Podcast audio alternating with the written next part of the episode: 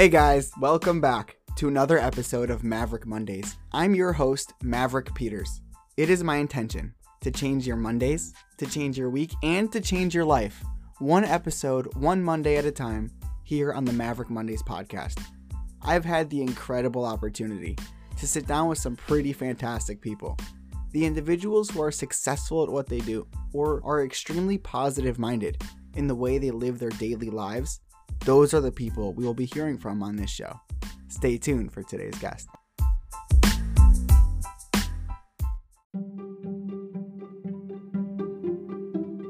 I want to tell you guys about my friends at Rube Adler Sports in Solon, Ohio. The guys at Rube Adlers bring passion and efficiency to the world that is custom sporting goods. They specialize in custom jerseys, team orders, online web stores, and now face masks. With the ever growing advancements in technology, it's about time the sporting goods industry does so as well, making it as seamless as possible. They work to create a highly efficient way of connecting athletes, coaches, and all you soccer moms out there with top notch spiritwear. Let their team help your team take the stress out of the clothing part so you can focus more on performing your best. Call them today at 440 248 4668. Mention my name, Maverick, and see how you can save on your very first order.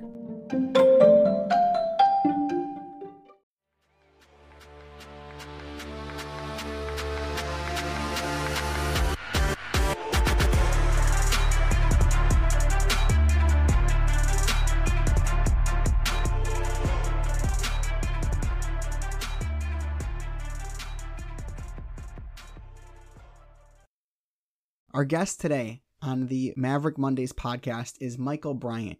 Michael is an entrepreneur for over 30 years. He is an endurance athlete and a six time Ironman finisher. He founded the Career Transition Services, which is now CTS Consulting. He's a writer, a speaker. He's been featured in Inc. magazine and now on the Maverick Mondays podcast. Michael, welcome. Thanks a lot, Maverick. I mentioned before that you're an entrepreneur for over 40 years. 40 years is a big number.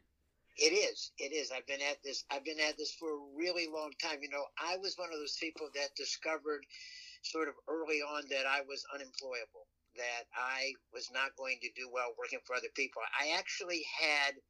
Um, I had started working when I was about 11 or 12 years old. I actually had, I was running five businesses at the age of 12. I actually was the first person I've ever heard of that actually subcontracted a paper route. Um, you had to be 16. I was 12. Um, and so I was paid uh, 50 cents a day and a dollar on Sundays to deliver this guy's papers. And I raised and sold rabbits. I raked, raked leaves, shoveled snow, cut grass, uh, had a vegetable garden. I was just, I had figured this out and uh, was an athlete in, uh, in high school and college. I was a high school and collegiate wrestler and, and got out of school. And my goal was actually to, um, coach wrestling and become a history teacher. My mother was a teacher, my grandmother was a teacher, and that really was sort of the track I had myself on. You know how you have these these um, moments in your life, these epiphanies, you know, these kind of like life changing kind of moments.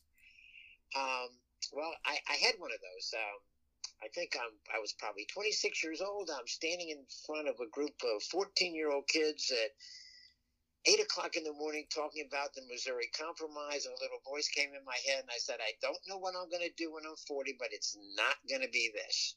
That sort of led me to figure out, well, you know, what do I, what do I want to do with my life? I mean, what, what would that look? If it's not this, what would it look like? And as sort of, as sort of kind of fate would have it, um, I stumbled upon purely by chance um, some of the best minds in the world in the field of, of career development and and what they what they call life planning, you know, which is which is becoming um, I guess more in vogue again.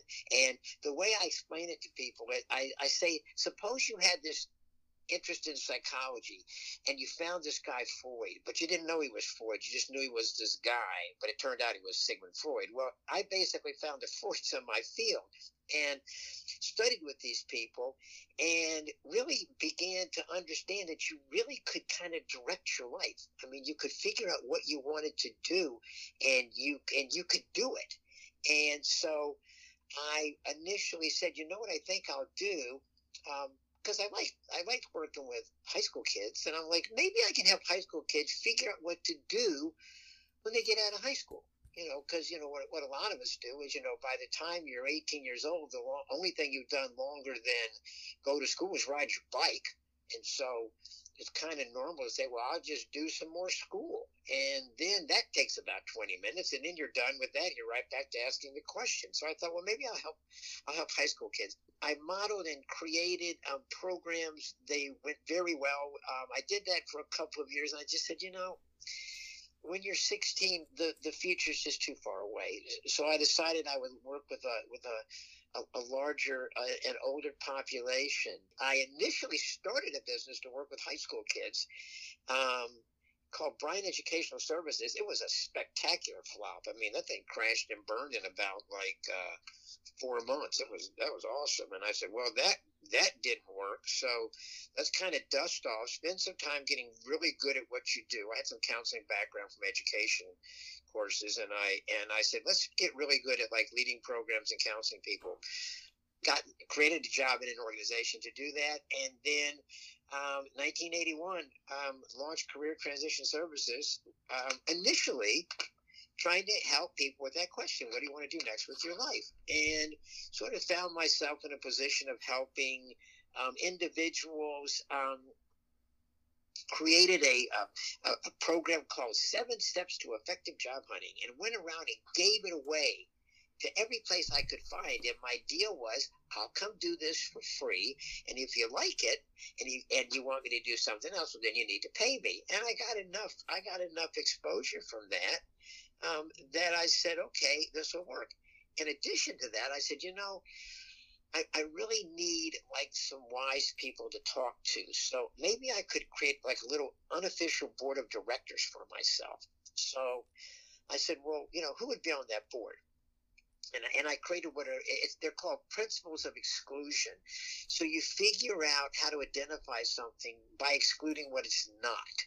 So I said, well, you know, what do you want to do? And I said, well, I want to do consulting, but I, I know how to do my kind of consulting, so I don't need to talk to people about that.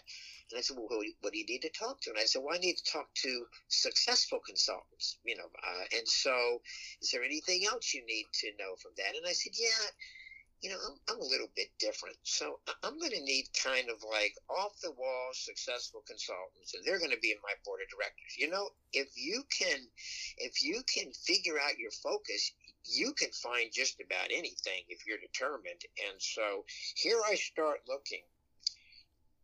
Met this guy. He said to me, one of my goals was to be on the Today Show. And at the time, Jane Pauley was one of the co hosts. And he said, I just wanted to sit across from Jane Pauley for five minutes.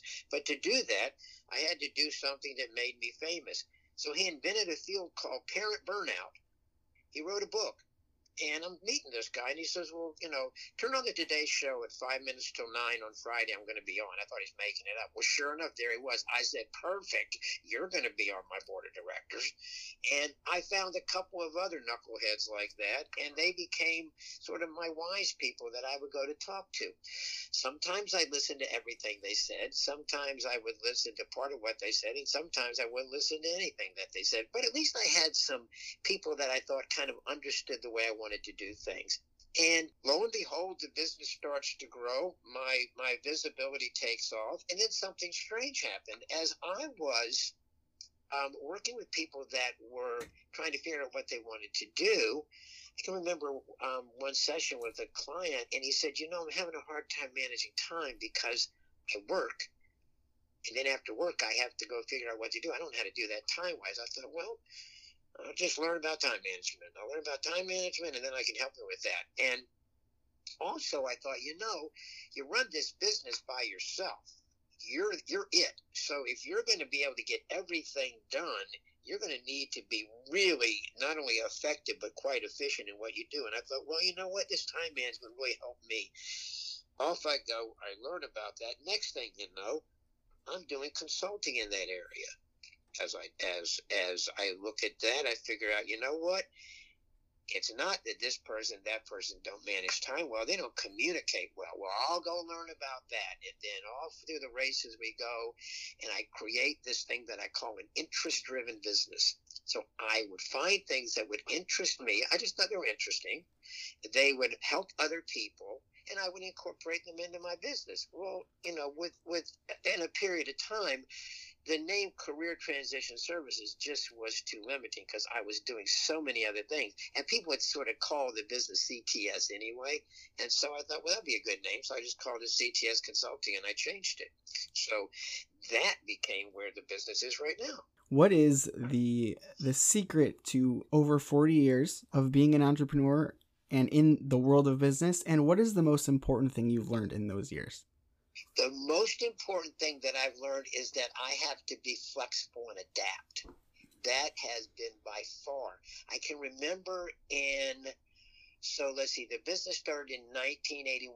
1989, we had um, a, a, a, a short recession, particularly hit the real estate industry hard. And what had happened is that I had become just coincidentally very focused in that industry. So I was working with real estate companies, I was working with developers. They then led me to subcontractors. And when that recession hit, I lost 60% of my business in one week. Our, our, our, we have three children now and they're, you know, two of them are in their mid thirties. The other is in, is in her, is in her late twenties. Um, but at the time we just had two little ones and my wife was a stay at home mom. So this, you know, I was it. And so I figured you better get smart in a hurry and figure this out. And so I realized that the, what I was was what I call nice but not necessary. So I'm not like I'm not like heat and lights. I mean, if you got to cut something, you're going to cut me. So I figured you better figure out a way where you can be a little more nimble next time around. So I had developed in the very early part of my business an outplacement part, and I was um, heavily into law firms. So over time, what that meant is for like a layperson that's not a lawyer, I know about as much of their world as you know and not be one of them, you know. So I began, you know, writing for their journals and speaking at their conferences, and I know their their shorthand, so I get get to sound smarter than I am when I talk to them. So I said, you know what? Ramp up the outplacement part of your business because if people are, are are laying people off and they're basically cutting back on what their their expenditures are, well, it's kind of like if the left hand doesn't get them, then the right hand will.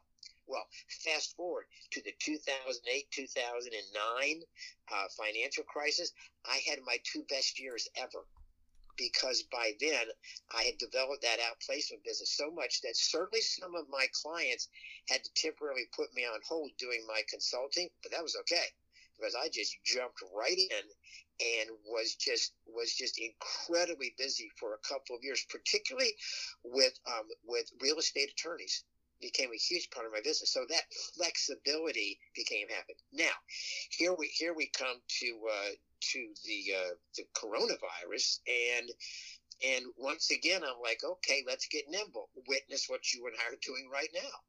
So I'm constantly looking at ways to basically sort of look at what I need to do and then adapting and adjusting. So I would say by far that has been the thing that has kept me. And also I would say the fact that I've diversified.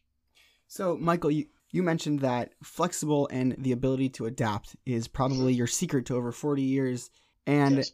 um, you described how in the 80s there was a recession and you really had to be flexible and adapt. And then I'm so glad you mentioned uh, coronavirus, COVID 19, and our, yes. our national lockdown and quarantine. Has the um, the flexibility skill that you have has that been utilized in the same way? Has it been different? well, it's it's all different for this particular reason. You know, we we are using this word new normal, and that and that is it's it's like it's a novel term. It's really not. Um, when I started my business, that was a new normal. You know, when you when you leave home and go out into the world, that's a new normal. When you get married, that's a new normal. We have lots of new normals. The difference between this new normal is if you do any of those other things, there's somebody around who's done that before. and they can and they can kind of guide you through it. There is nobody, uh, there's no adult alive from the 1918 pandemic. And so there's no one to look to for this and basically say, so what would this look like? So to be able to, to, to be kind of nimble on your feet with this, what, what those, those of us who are able to do that, you're going back to more kind of, kind of general kinds of lessons in terms of not just this particular one. We, we haven't seen one of these before, but but when I've had to deal with change um, what have I done? Now, in my case, what I did is I've gone to the lessons from my world as an endurance athlete. That's where I really began to look at and say, okay, what what's your what's your mind shift that you've done? What are your successes? There, you know, success leaves clues, and failure leaves a lot more. I looked back and I said, okay, when I lost 60% of my business, I'm sure somebody had, but I didn't know them. So I had to say, okay, so you can't control the recession, just like you can't control the coronavirus. I mean, it's it's there. It's it's equal opportunity. It'll jump on anybody. What can you control? Well, you can control what you can all control. There's two things, no matter what's happening, that no one gets to decide but us. We always have control over how we respond to circumstances, and we always have control over how we treat other people no nobody get nothing nothing gets to decide that. We're, we're always in charge of that. So i focused on the first and i said okay we're going to call this adversity you know on steroids right now. What is this? This is an unknown. So what's your experience dealing with unknown? So i go back to my one of my other identities. I began to look at those lessons and i said all right let's look at some of your races and let's look at some of the kinds of things where you basically had adversity hit you and you had to respond. So I've been a triathlete for 35 years on and off. I've done Ironman. I've been in that world for 15 years now. 2005, I signed up for 2006, and we're up there. And I thought, well, you know, this is not anything to fool around with. It's a 2.4 mile swim followed by a 112 mile bike followed by a 26.2 mile marathon. I'm like, you're going to need to, you know, get in a way a lot better shape than you've been in for a long, long time. At the time, I'm like 55 years old. And so the swim part is is um, Mirror Lake. Mirror Lake is in, in Lake Placid. There's it's a rectangular course and you do it twice. They call it a loop. So I decided, well, I'll go out and, and swim 1.2 miles. I mean, I'm in good enough shape I can do that. It's kind of an overcast day, not a good beach day. Um, there's really nobody out in the water. I start. I put on my wetsuit. I, I start swimming, and you know, I'm wet. But then all of a sudden, I notice I'm getting like wetter, and I look up and it started to rain. I'm like, oh, I don't care. It's rain, and I'm wetting. Well, then it starts like four, and now it's like really coming down. And I stop a second. I look ahead. There's a there's a, a, a mountain range, and I look and coming over this mountain range rather quickly, it's a very dark cloud. I said, "Ooh, I don't know if this is a good idea to be out here." Then I hear thunder. I look at the end of the lake and lightning hits the lake. I said, You got to go right now. Let's just, I break off my swim. I'm in the middle of the lake. There's nobody out there but, you know. Nobody else out there but me. I break off. I hear lightning again. My right calf knots up and right out of the top of my head, I said, You just got hit. So I came up with a plan very, very quickly because I needed to get sort of like rolling here. And I said, Okay, because I could still swim and I said, "All right, we're gonna, I'm gonna swim like crazy." Now I'm I'm a reasonably good swimmer, but I can't out on electricity. I'm not that fast. So I said, "I'm gonna swim, stop. I'm gonna scream at the top of my lungs, then put my head down, swim, scream, swim, scream, swim, scream. One of three things is gonna happen. I'm gonna get to the shore." Somebody's going to come out and get me, or I'm going to get hit again. And I can't think of anything else to do. One and two is a good idea, but prefer three doesn't happen. So off I go. Unbeknownst to me, there was a guy in a rowboat, metal rowboat. He's had this presence of mind to get out. He's called 911. there are these two girls that are putting away um, rental um, like kayaks and boats. They're, they're, plastic though. They see me. Nobody out there but me. They hear me. Here they come. And each of them in a two-man kayak. They get to me. Are you okay? Well, yeah. Um, I'm prefer to get out of the water. Into the kayak I go. We get to the shoreline. I get out. I call my wife. Are you okay? I get hit by lightning. I guess so. I I go to change my clothes. I come out. The lake's surrounded. They didn't see me come out. They're looking for me. The EMTs, fire truck, the cops are there, a crowd. I, I go over, I have to tap the cop on the shoulder and say, I'm good to go. You want to go to the hospital? No, I'm hungry. I have no idea what that is. I don't know if lightning creates an appetite, but off I go. And the next day, you know, there's nothing that happens in Lake Placid. Well, now I'm like I'm like a headline, like an inch high on the front page of the paper. You know, you know, man rescued from Zapped Lake. You know, and so I become Lightning Man. I look at that and I thought, you know, what's the lesson from that? I think about that in context of what we're talking about in what's happening with the virus. Well, the first thing that I realized is that change can happen suddenly here I am swimming. It's fine. All of a sudden, boom. You know, if we, you know, this month. I mean, has April been like the longest month in the history of the world? April April 2020 has been the longest month ever. Ever, ever. I mean, it's like this like and the reason for that is because for the first time in our adult life, we are occupying the present. Like remember when you were a little kid like 8 years old? How long was the summer? Was that like a year? Oh, it was the best. Exactly, and and, and, and, and a morning would last like a week because you're only where you are when you're a kid. Well, adults spend no time in the present. You know, you probably have a handful of days in your life as an adult where you were present all day, like the day somebody gets married or the day they have kids or grandchildren or something. But most adults have one foot in the future thinking about what they're going to do, and one foot in the past thinking about what they should have done or might have done. And the reason as we get older, time goes faster. It doesn't go faster. We experience it faster because we're not there. Well, we're there now. And so time has been morphed. Time is just really weird. I mean, you know, aside go... aside from locking ourselves into a quarantine, what would you say is a good way for adults to take full advantage of the present? Is there a way to do that? Yes, yes. The, one of the things to look at and say, well, your your habits, a lot of your habits have been taken away from you. So the kinds of things that we normally do to define our day.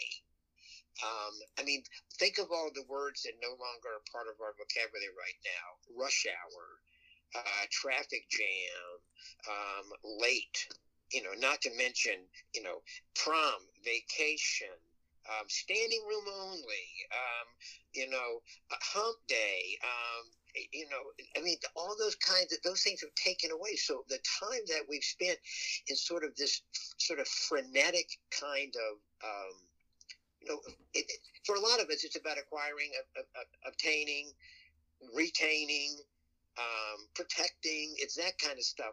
Well, a lot of that's not really there right now.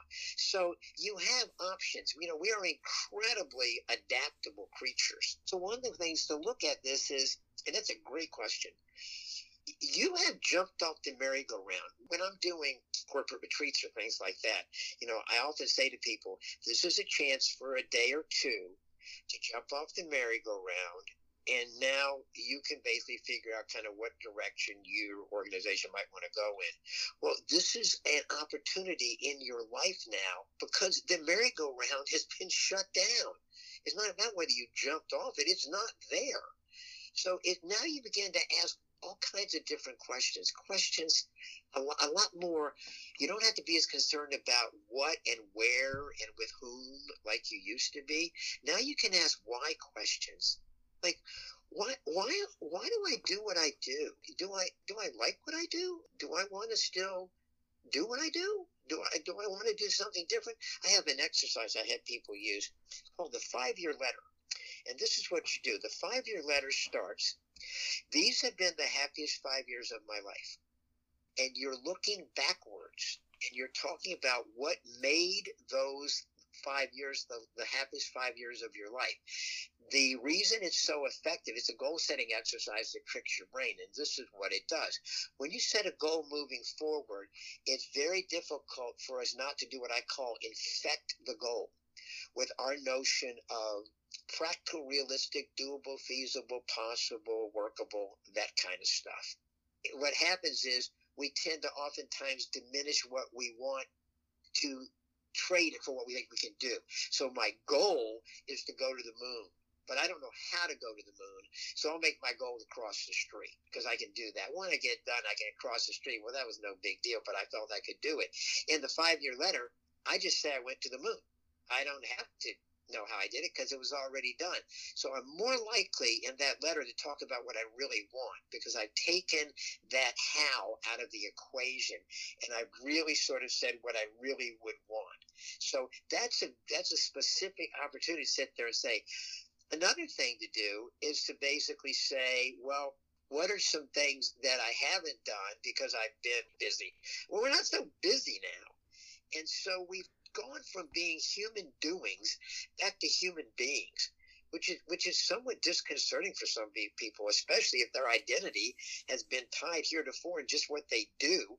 And if they don't do, they don't have that much of a value. Now, I'm not speaking to people's need to survive and those kinds of things. I'm quite sensitive to the fact that, you know, somebody said, you know how they said we're all in the same boat? No, we're not. We're all in the same storm. There are a lot of different boats out there floating around. We're not in the same boat by a mile. There are some people that are, have have have much more advantages than other people. So that that question that we have about, you know, what do we do at this time, that is in large measure determined by sort of these external circumstances. I mean, people are being kept financially whole in a lot of parts of the economy now, but that's not going to last forever. So, one of the things that I'm telling people to do is like, what do you want this to look like? You know, what do you want your life to look like, like a year from now?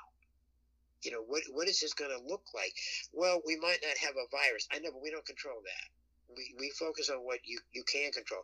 I don't control that lightning hit me I'm in the lake. I got to do something about it. That's what I control. I got to respond to this thing that happened when I'm in the middle of it. That's what this is right now. Another way we respond to this, again, going back to that example, is one of the first things I did is I asked for help. I hollered and said, somebody come help me out here. Well, don't try to do this alone. I mean, if you're trying to figure out what to do, find people in your life that you have viewed heretofore as very accomplished in their life. I tend to not use the word successful because I don't really know what it means, but I know what effective means. I know people that have effective life. When I started my business, one of the things I said was, I don't want to have a successful career. I want to have an effective life. It was really looking at this thing and so what do we need to do to make our life effective right now? And by that, I don't mean you know, is there any other closet you need to clean out? I mean, that's great, and I've cleaned out some of my stuff, and I'm glad I did. But that, you know, is that gonna is that gonna give deep meaning to my life? No. It just means I can find stuff better. I'm talking about being able to look at this thing since the merry-go-round's been shut down right now and say, when it starts back up, how do I want it? How do I want to be on it? And I and I have the time now to do that. It's really looking at this and saying, okay, how do I want myself to look coming out of this on the other side? In my uh, my son is a residential real estate agent. He's he hasn't missed a beat. He's, he's I think he sold ten houses this month. I mean, he's not missed a beat. And I called him yesterday and I said, um, so, so talk to me about this. What, what are you doing? And he said, well, he said, I've basically gone back to basics. He said, you know, there's not a lot of inventory right now. There still are people that want to buy houses. There's not a lot of people that, not a lot of houses for sale right now.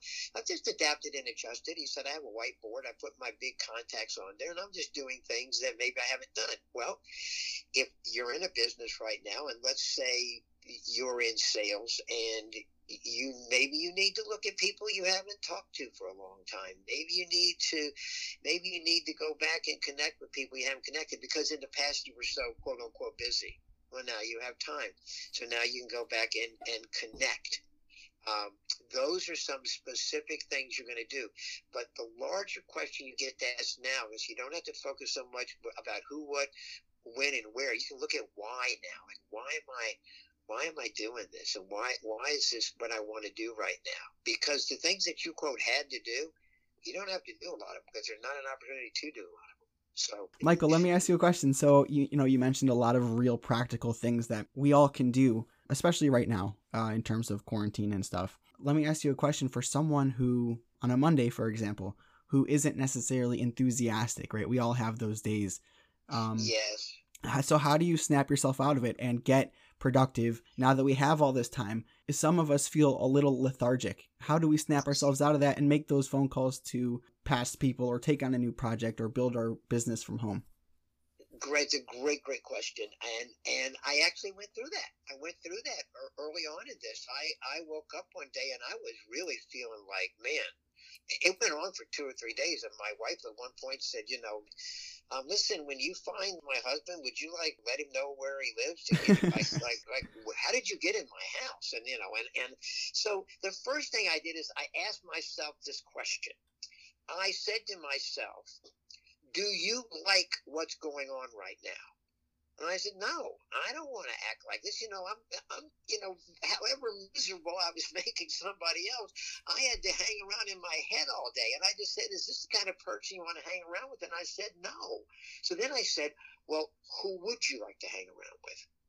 And I said, well, I'd like to hang around with somebody that's in a better mood. I said, okay, specifically, what can you do right now to get into a better mood right? Just this just this moment what can you do to get a better mood? And you know for me it might have been well i can go out for a run right now. Or you know i can go you know i can i can go finish that thing i'm working on. It can be anything you know, I can go call a friend right now. Okay, so you start there. So what'll get you, what'll begin to shift that mindset a little bit. And then as you do that, you set very small goals, like tiny goals, like call one person, not, not 10 call one person. And then once you call that one person, well, how was that? Okay, do you want to do that right now? No, I don't want to do that anymore. Okay, do you want to do that anymore today? Yeah, and call one more today. Okay. Then what you're able to do is you can use a part of the brain that's called the reticular activating system, and it controls focus. So, like um, I remember a time we we we we went we went somewhere and we had to rent a car, and we rented a um, a yellow Xterra. I got back the next day. There must have been 25 yellow Xterras on the road. I guarantee they didn't buy them over the weekend when I bought that one because I had been in it, I was conscious about it and I was looking for it. So that part of the brain controls focus. So one of the things you can do, Abraham Lincoln purportedly said people are about as happy as they make up their mind to be. So one of the things that I do is I basically say, okay, today's going to be a good day. Why? Because I want to hang around somebody who's having a good day. That's why. It's a very selfish reason. I want to. I don't want to be in the head of somebody's miserable. I want to have a good day today. Okay, so every time you have something that happens good, note it because you're looking for it now. You know, oh, what was that? Great lunch. I liked what I fixed for lunch. It was great. It doesn't have, it's not, you know, there's nothing I'm going to throw a parade for. Probably it was great. You know, um, my, my friend called me. Oh, that's great. And all of a sudden you start linking those things together, and then what you're doing is you're basically shifting your focus. All the other stuff, I mean, you're still quarantined, still can't go anywhere, but you're not. That's not your focus. Your focus is on these other kinds of things. So we have numbers of different brain waves. You know, people know about alpha and beta waves, but there's something called theta waves. And theta waves occur twice um, during the day, generally speaking. One is, is as we're drifting off um, to sleep, and as we're coming out of out of sleep into consciousness, and at those two times, we're incredibly open to suggestion. You basically do a little inventory and basically, you know, if you live with somebody, you can tell them or they can tell you, you know, let me let me share three good things that happened today. And then what you begin to do is you'll begin to notice very subtly, you'll wake up the next morning and you'll be like, oh, I feel like a little better. I feel like less bad. You know, or you can look around and you can say, you know, it's raining okay, well, I'm not going anywhere today anyway, so it's okay. You know, I won't have to water the grass. So you can basically find ways that you can make sort of um, lemonade out of lemons. is kind of what to do. And again, if you can go back to a time where you were down or where you were stuck or where you felt really bad and you can say, What did I do? Like, what did I do to get out of that? Well, let me, maybe I can use some of that. And my ability to focus on what I had control on is what made all the difference in the world. Because I was able to say, okay, let's focus on what's there. That's what you can do when you start having a bad day. It doesn't have to stay a bad day. It's not how you start, it's how you finish. So I can finish and have a great day. What's something I can do right now that's enjoyable for me that I just like to do? Who's somebody I can talk to that I find very uplifting? What's something I can read about that I think will inspire me? You know, may, you know what? Maybe I'll just take a nap. Maybe I'll just need a little more rest. Maybe that's what I need. But what we have now are choices that we haven't in the past think, thought that we had, and we can do that now. Absolutely. Well, Michael, thank you so much. This has been amazing. But if you could take one piece of advice from all your experience um, from being an endurance athlete and the six time Ironman finisher, and from the business that you've created and the 40 years of being an entrepreneur, and all this, all the, you know, the ups and downs and the successes and failures, what would be one piece of advice that you could offer someone listening right now? Really can do just about anything that our heart desires. We're going to come out of this thing, and it's going to be amazing for so many people. So, you know, believe, just believe.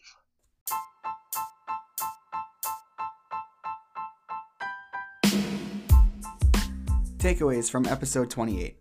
If you're not happy with your current life situation, ask yourself if it's not this that I want to do, what is it? What would that life look like? Figure out how to identify something by excluding what it's not. Create your board of directors, a network of people you can go to for creative, effective advice. Choose them wisely. Look at what you need to do, adapt, and adjust where necessary. In a situation out of our control, first we have to analyze what is in our control.